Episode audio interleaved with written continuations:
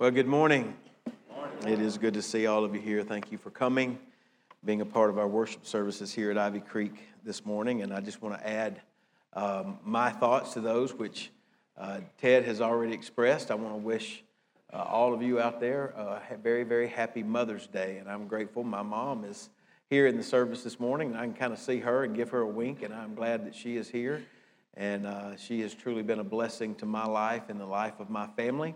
And uh, I want to just wish her a happy Mother's Day, but I want to wish all of the rest of you a happy Mother's Day as well. You know, in in, in the course of my life, uh, and particularly my ministry, I have been blessed by so many who have invested in me and encouraged me and have been so kind to me. Uh, I've had the opportunity with, with Caroline. We've we've lived in Tennessee. We've lived in Texas. We've lived in Tennessee again. I think they're done with me now up there. They've kicked me out the last time. But, you know, in, in those churches, when we were not living right near our families, uh, there I can think of so many faces of, of women who invested in me and, and encouraged me and, and were blessings to me. And so I just want to give that to you as well, because many of you are here and you can think of that, and you may not have the opportunity to be able to say thank you and to, to wish your own mother uh, a happy Mother's Day because of whatever reasons it may be. But I hope that you'll take the opportunity today to think of some of those who have invested in your lives uh, and, and have done such wonderful things for you. I think of so many of you who are in this room who have invested in the life of my own children. Uh, just as Dave mentioned when he baptized his daughter earlier, so many of you have made an impact. And I just want to want you to know that on a day like today, you are not forgotten and you are well thought of, and that the, the Lord Jesus is, is pleased with the investment that you make in those lives. And I'm just grateful to you as your pastor for all of the investment that you make in the lives of not only your own biological children, but also all the rest of the children of this church. So thank you very much, and happy Mother's Day to all of you. Um, you know, um, the Bible says charm is deceit and beauty is passing, but a woman who fears the Lord, she shall be praised. And so I, I want I want to just uh, extend that, that praise to all of you this morning as well. Well, if you have your Bibles, and I hope that you do, please take them and turn with me once again to the book of Acts and to chapter two. Acts chapter two. We're going to continue the new sermon series that we began a couple of weeks ago. And as we do, let me just remind you of the key verse that we find there in chapter one, verse eight. Now, I, last week I challenged you uh, to, to start memorizing that verse, and some of you have already done that. In fact, I was looking, I was looking for some Awana books the other night so I could sign off on it. Uh, because I had so many who would come up and told me, you know, hey, I've got that verse memorized. And so uh, Acts one, verse eight is a great verse to memorize. I encourage you to do that. Uh, here's what Jesus says in that verse: but you shall receive power when the Holy Spirit has come upon you, and you will be witnesses to me, or you will be my witnesses in Jerusalem and Judea and Samaria and to the end of the earth.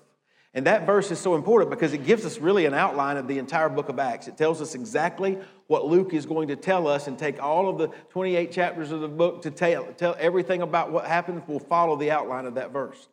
But even more importantly, though, it, it gives us some theological underpinnings of what the mission of the church is.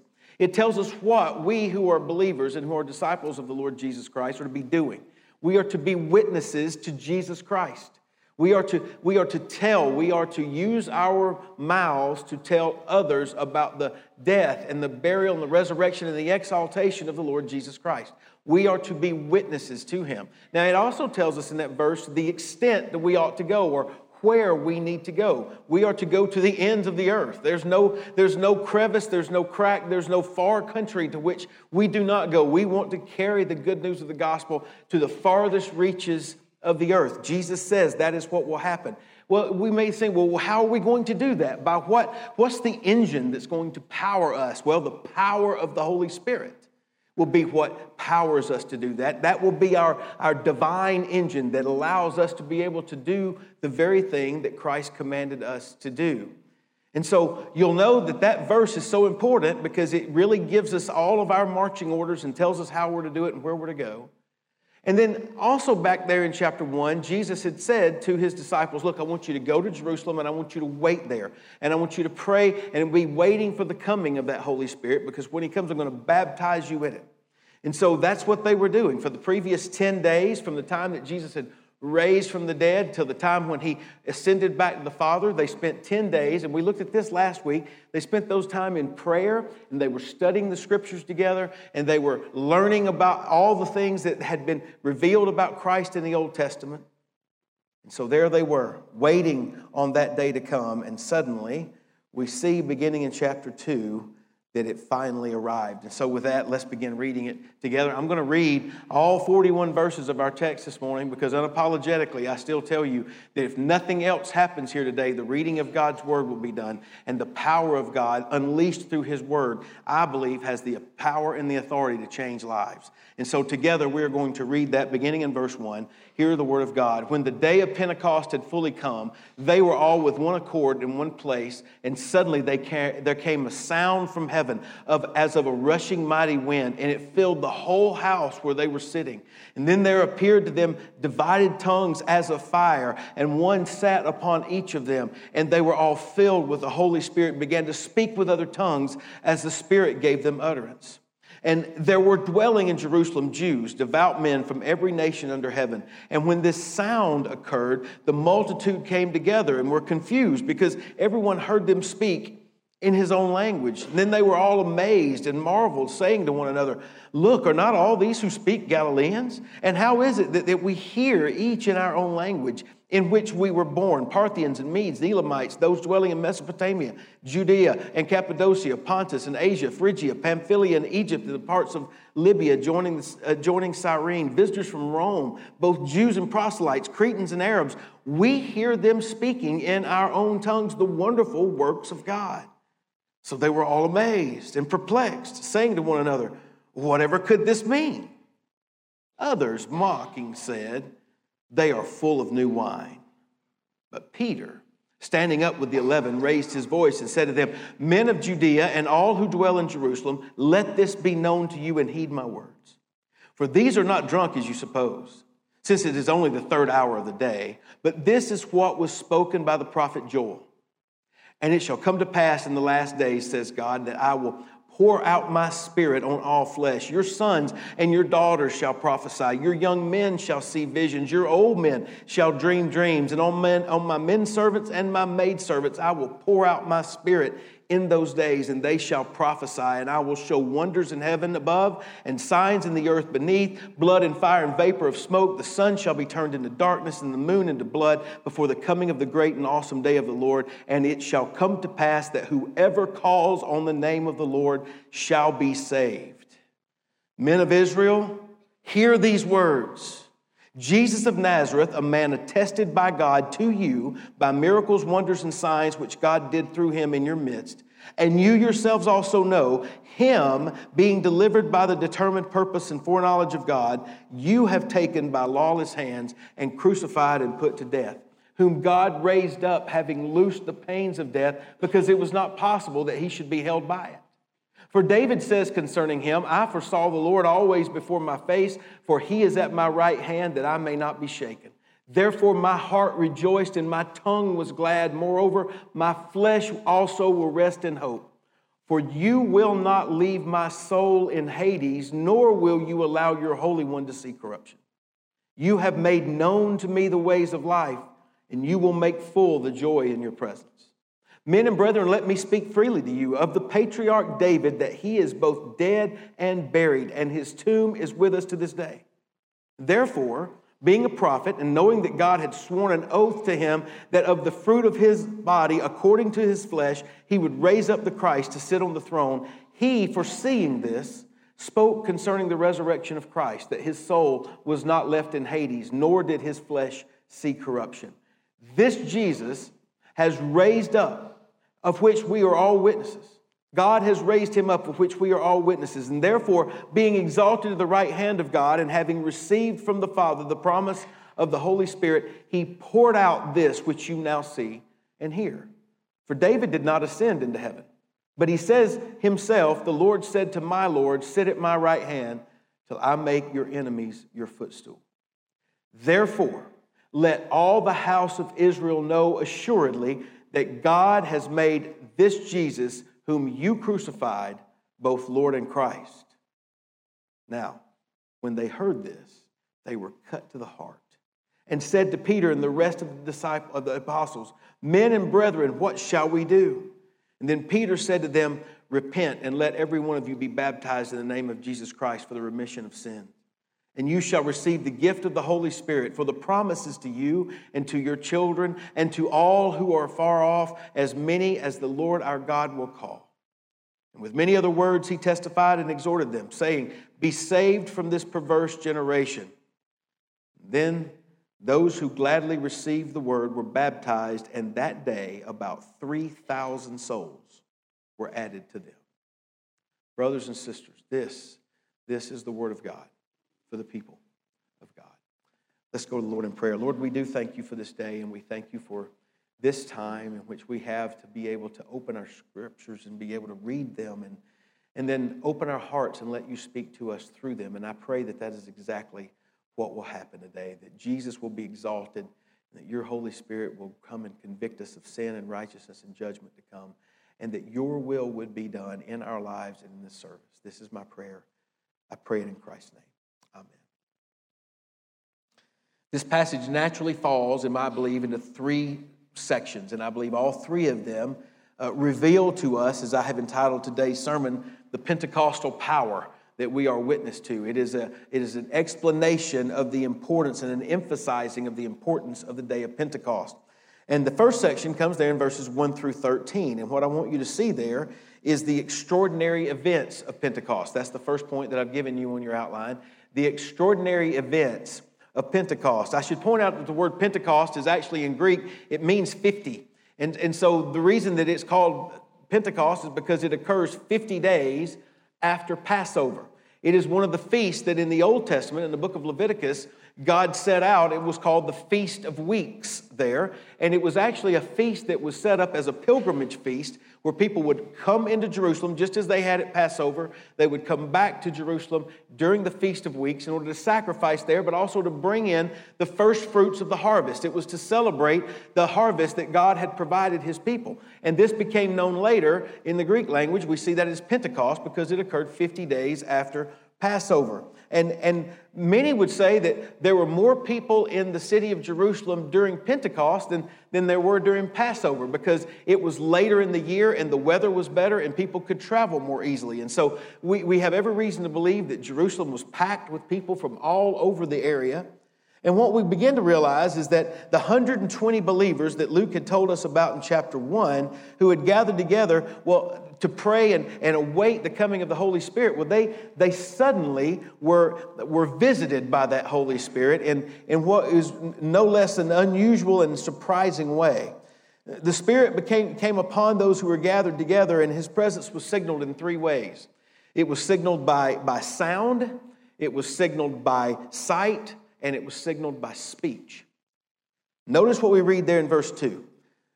And suddenly, Luke writes, there came a sound from heaven as of a rushing mighty wind, and it filled the whole house where they were sitting.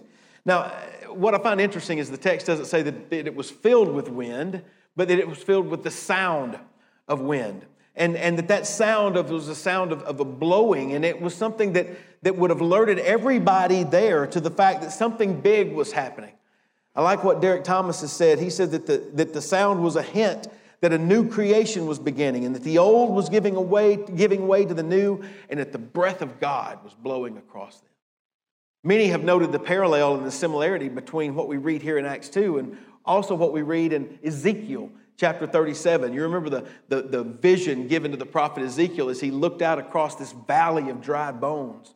And, and God told him, says, listen, pray and, and, and pray for that for the wind to blow from the north and the south and the east and the west and pray that it blows across those dry bones. And it's exactly what happened. He saw this vision of God blowing, his, his breath blowing across those bones. And, and they, those corpses then began to reassemble and they rose up and they became a mighty army.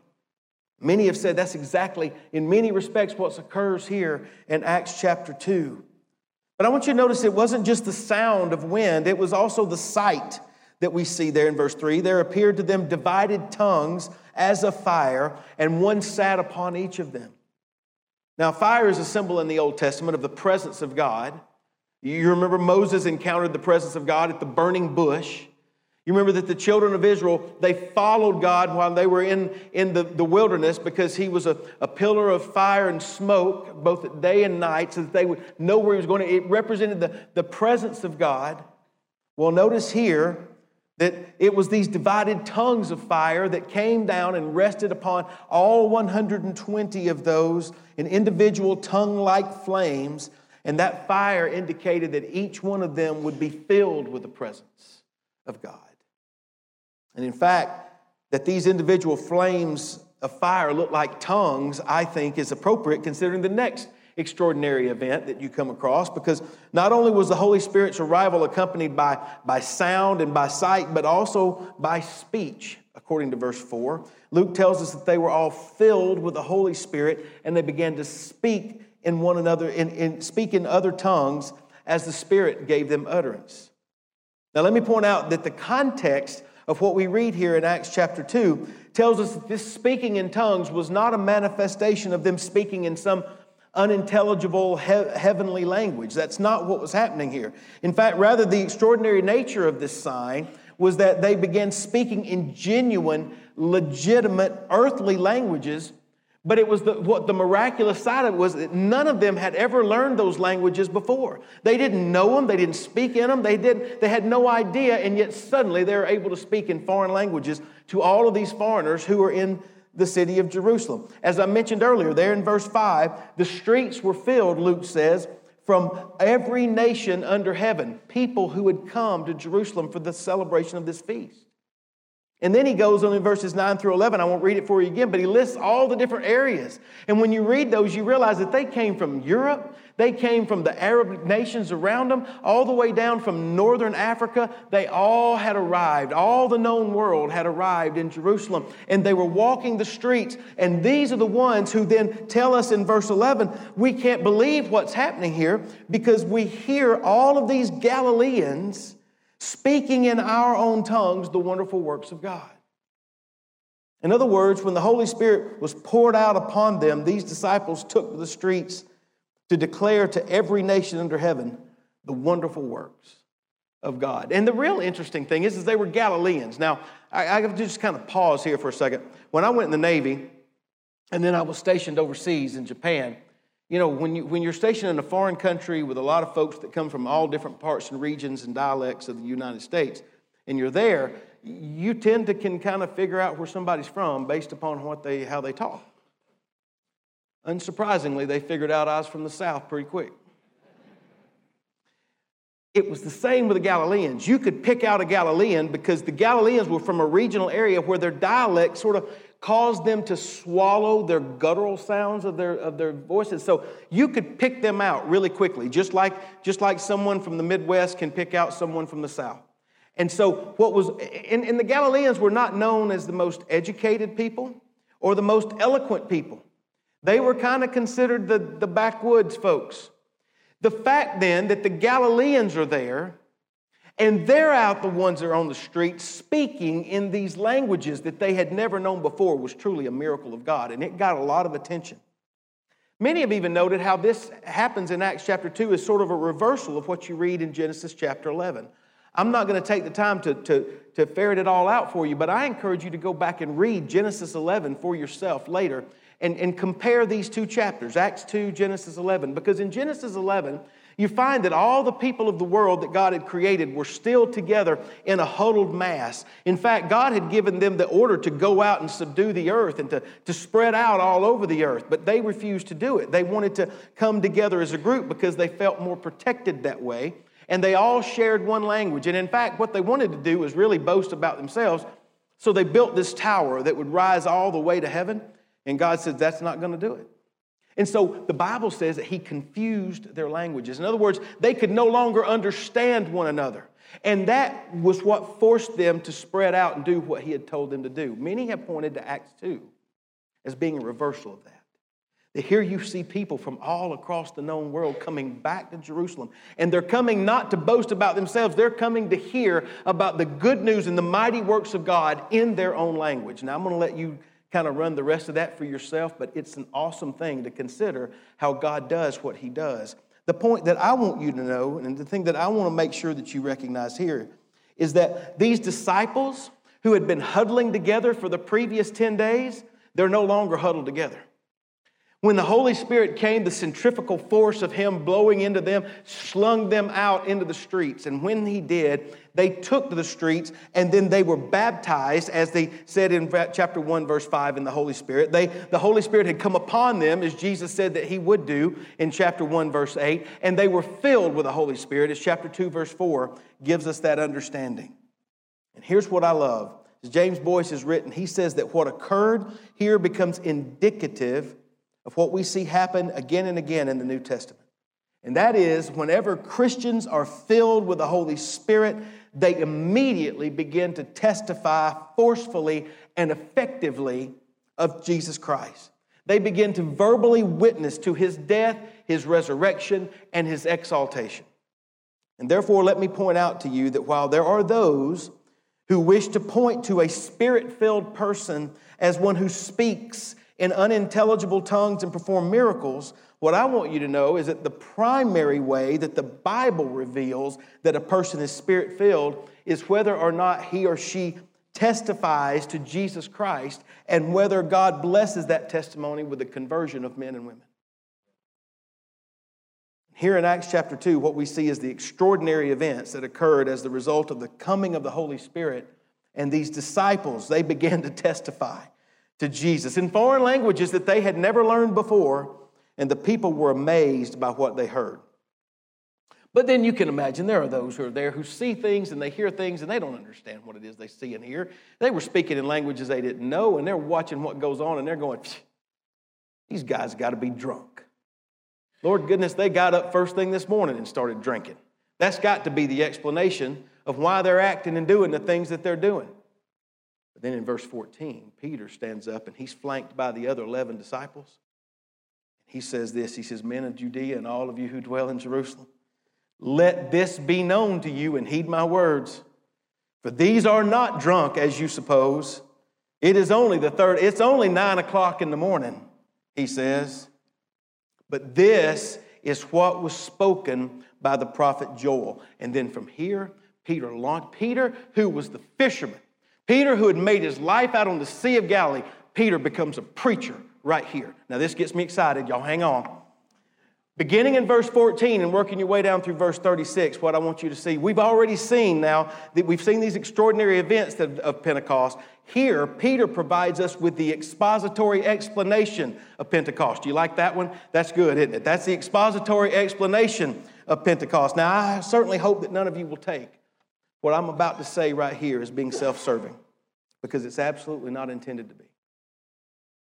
Nevertheless, I believe that I would be negligent if I did not point out to you that with all the folks who were in Jerusalem, having observed all of these extraordinary events that had occurred, and these people who were offering these ridiculous, if not slanderous, explanations for what they could not understand, I want you to know that what Peter, when he stood up in front of all of those people, notice what he did not do. Peter didn't call John up to come share a personal testimony about what it was like to hear the sound of a rushing mighty wind. Nor did he call James up to explain his perspective on the flaming tongues of fire that had rested upon him and the others. He didn't, he didn't call Andrew up to ask him what it was like to be able to speak in a language that he had never known before. And as exciting and as, as instructive and helpful as all of that would have been, that's not what occurred. You see, when Peter stood up, it became an occasion not for personal testimonies, it became the occasion for preaching the Word of God. Freshly empowered by the Holy Spirit, Peter became a preacher that day. And when he preached, he did what every good and every obedient preacher should do. He pointed people to the Scriptures, and then he set out to explain what he read and then apply it to their lives. Brothers and sisters, let me just say to you, there is no substitute for the expositional preaching of God's Word. And the fact that right here, on the day of Pentecost, when the power of the Holy Spirit set the church of the Lord Jesus Christ aflame, the very first corporate activity that we witness is a sermon being preached. What a sermon it is. Peter begins by quoting from the prophet Joel there in, in, in Joel chapter two, verses twenty-one through thirty-two. I won't read it for you again. Let me just explain it this way. In Joel's prophecy, he is, it describes all that will happen when God pours out his Spirit on all flesh. There, there's going to be signs and wonders and all of these things that are going to accompany that event when God pours his Spirit out.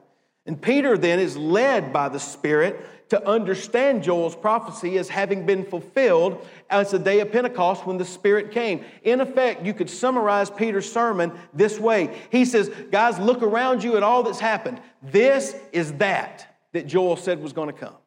That's the effect of the sermon. What, what Joel said would happen has happened here. And the Spirit that God was going to pour out is the Holy Spirit that now rests in each one of us. And so he takes all the sounds and all the sights and all the speech that occurred that day, and he applies it as to what Joel had said would occur. Then Peter goes to the next section. He goes to Psalm chapter sixteen, verses eight through eleven, and he quotes them as well. And although this psalm was written by David and contains details that certainly applied to David himself, what becomes evident is that the final verses of Psalm sixteen could not have applied to David. Specifically, look at verse twenty-seven. Verse twenty-seven is parallel to Psalm sixteen, verse ten. And there we read this, "For you will not leave my soul in Hades, nor will you allow your Holy One to see corruption." Now, obviously, this verse is about the decay of a body that had been left in a tomb. And it says that that decay would not happen. And what that means is that David couldn't have been talking about himself when he wrote this, because David did eventually die, and, and his body did eventually decay. In fact, Peter declares in verse twenty-nine, look, the patriarch David, he is both dead and buried, and his tomb is with us to this day. So the question is, whom was David, who was David discussing? Who was he referring to here?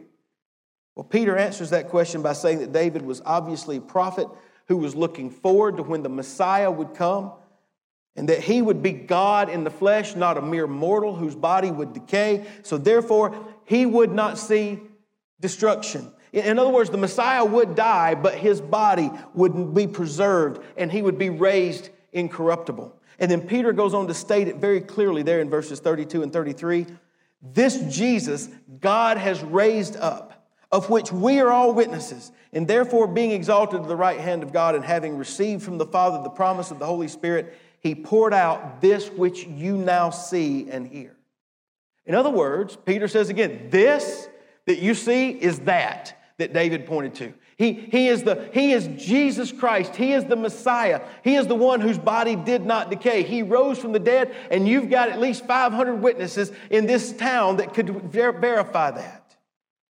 So Peter declares to all who will listen that that which they had witnessed in Jerusalem that day was nothing less than the power of the Holy Spirit being poured out.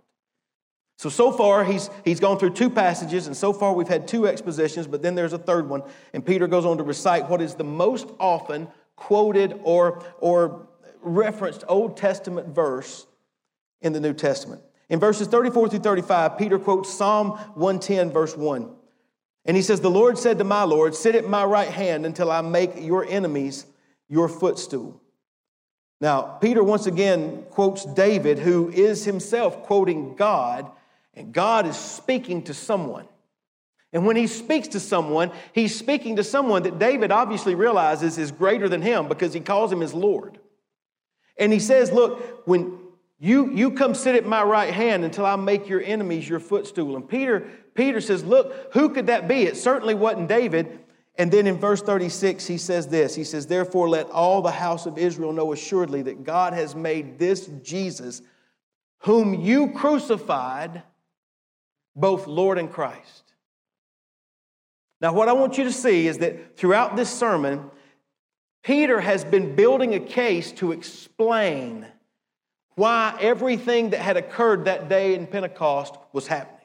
He was trying to connect the dots from that which had been written in the Old Testament so that the people who were observing it real time could understand why it was important and how it was a fulfillment of prophecy. It was an explanation. It was an, an explanatory in its purpose.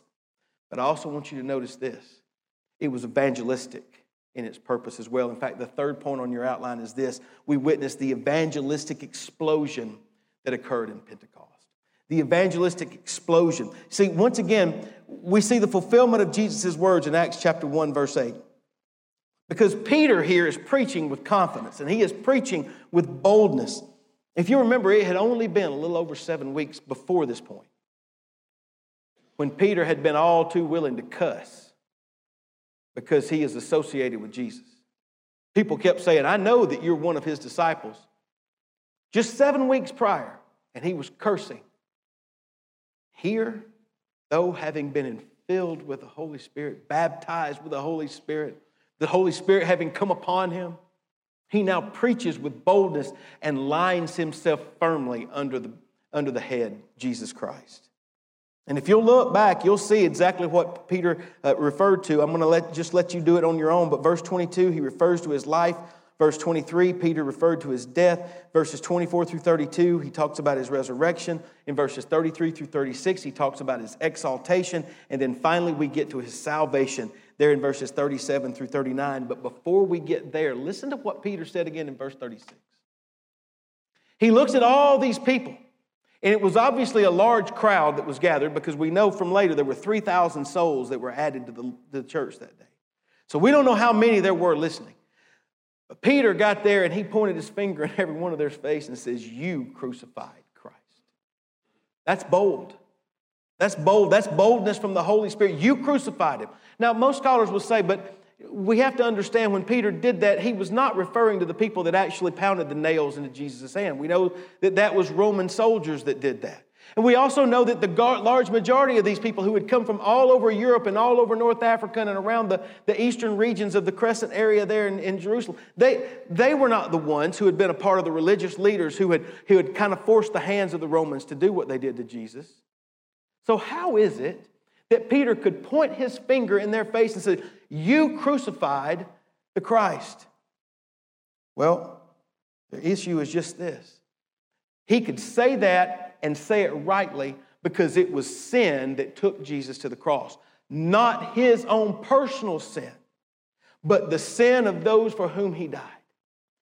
His, his death was so that he might be able to make atonement for the sins of those who, to whom Peter was preaching that day. And let me say this to you. It wasn't just those to whom Peter pointed his finger that day that caused Christ to be crucified.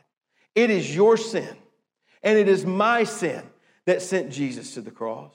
He willingly left heaven's th- throne room with all of the accoutrements and all the blessings and all the glory that was his, and came and be- humbled himself and became a man who died on Calvary's cross so that you and I might be able to experience forgiveness of sins. And consequently, when we see Jesus hanging there, we have to recognize it was my sin that placed him on that cross. And I want you to know, when Peter made that point to this group, notice what happens. The Holy Spirit comes in and does what he does and brings conviction on their hearts. Notice what they say in verse thirty-seven, men and brethren, what shall we do?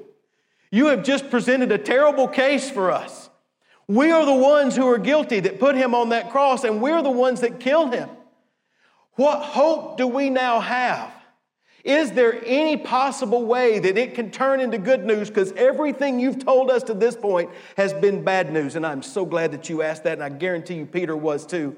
Because he says in verse thirty-eight, yes, there is hope. And it comes this way, repent. And let every one of you be baptized in the name of Jesus Christ for the remission of sins. And you shall receive the gift of the Holy Spirit. For the promise is to you and to your children and to all who are far off, as many as the Lord our God will call. Peter responded by telling them, look, the first thing that you need to do is repent of your sins. I, Howard Marshall, he says this about the word repentance. He says it indicates a change of direction in a person's life rather than simply a mental change of attitude or feeling or remorse. It, it signifies actually turning away from that and the path that you had once traveled and making a, a new path, turning away, changing your complete direction of your life.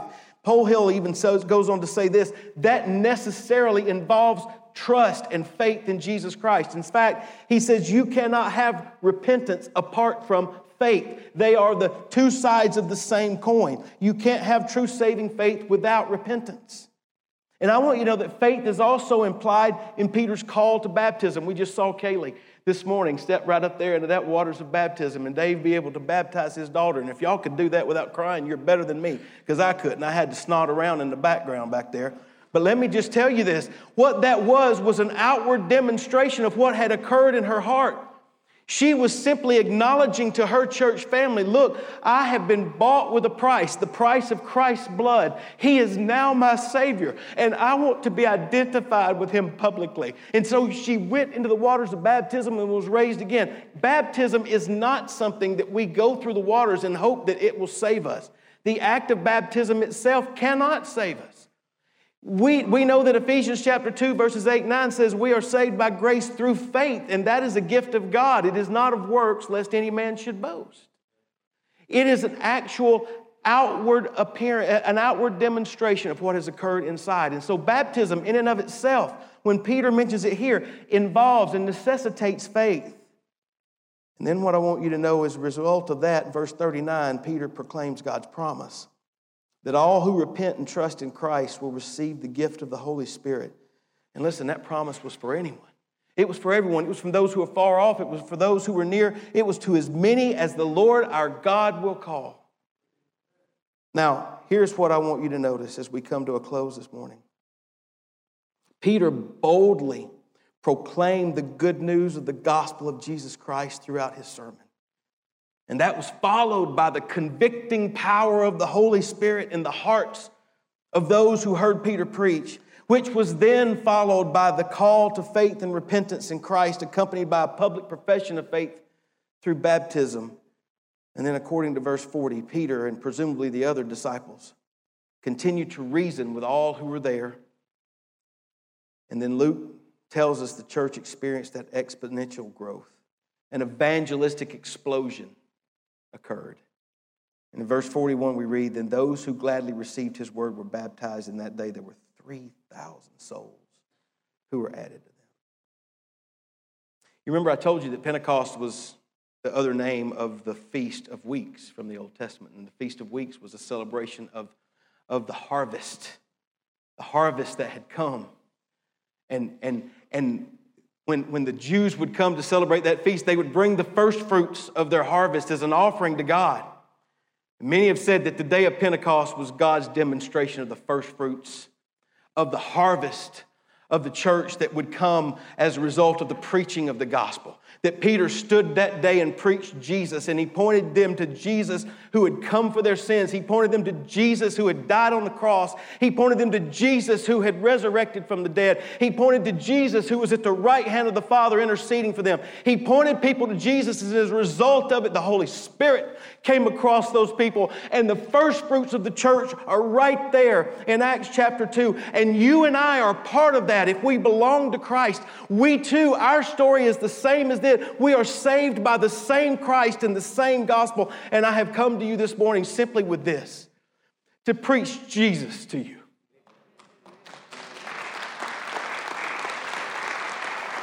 He is your only hope. He is the only hope for mankind. We can search the world over to try to find some other thing that will help us. We can look far and low, right and left, high and low for those things. And I want you to know the only hope that you and I have, the only hope that mankind has, is Jesus Christ preached, crucified, buried, resurrected, exalted, and coming again.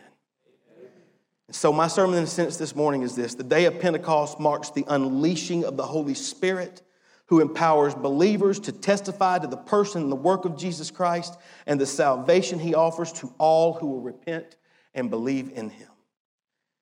I want you to know that the only reason that any of us this morning can have any hope is because the Holy Spirit came into our hearts and convicted us of sin and righteousness and judgment to come. It came because of the result of somebody opening God's Word and explaining it to us, how Jesus Christ was our only hope.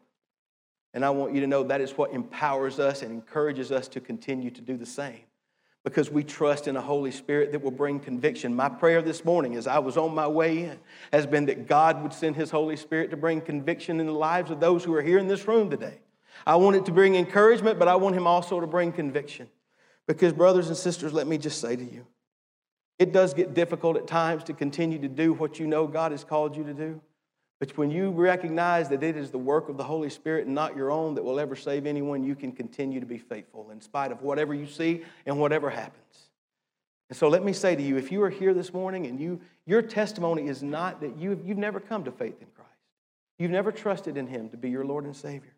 You've never humbled yourself before him. I want you to know on the authority of God's word today that the Bible says that all who call upon the name of the Lord will be saved. Today is the day of salvation. Today is the day for you to fall on your face before him in, hum- in humility and to confess him as Lord, because your sin put Jesus on that cross and he died so that you might be saved. So will you confess him as your Savior and Lord and trust in him to be your Lord and Savior today? The Bible declares that if you refuse to do that, you will suffer an eternity away from God in a place called hell. But today is the day of salvation. May the Lord bless the faithfulness of his people who continue to proclaim his truth. And may we experience a great harvest of souls as we continue to lift the name of the crucified, risen, and exalted Savior. Brothers and sisters, this is the word of God, and it is for the people of God. Let's pray together. Lord, I thank you. I thank you for the salvation that you've brought into my own life personally, knowing that there was not one single thing that I could have done to earn it or merit it. I thank you that you have saved me from my sins, gifted me with eternal life and the power of the Holy Spirit working through me. I'm grateful, Lord, for being surrounded by so many other brothers and sisters for whom this is their testimony as well.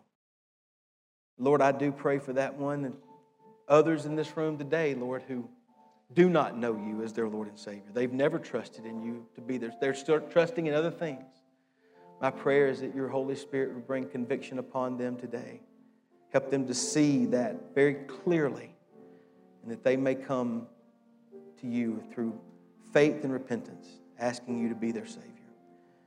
Lord, I just thank you for blessing us as you do, and continue to walk with us as we leave this place and give us the good news of the gospel to continue to take to this lost and dying world. And this is my prayer in Christ's name. Amen.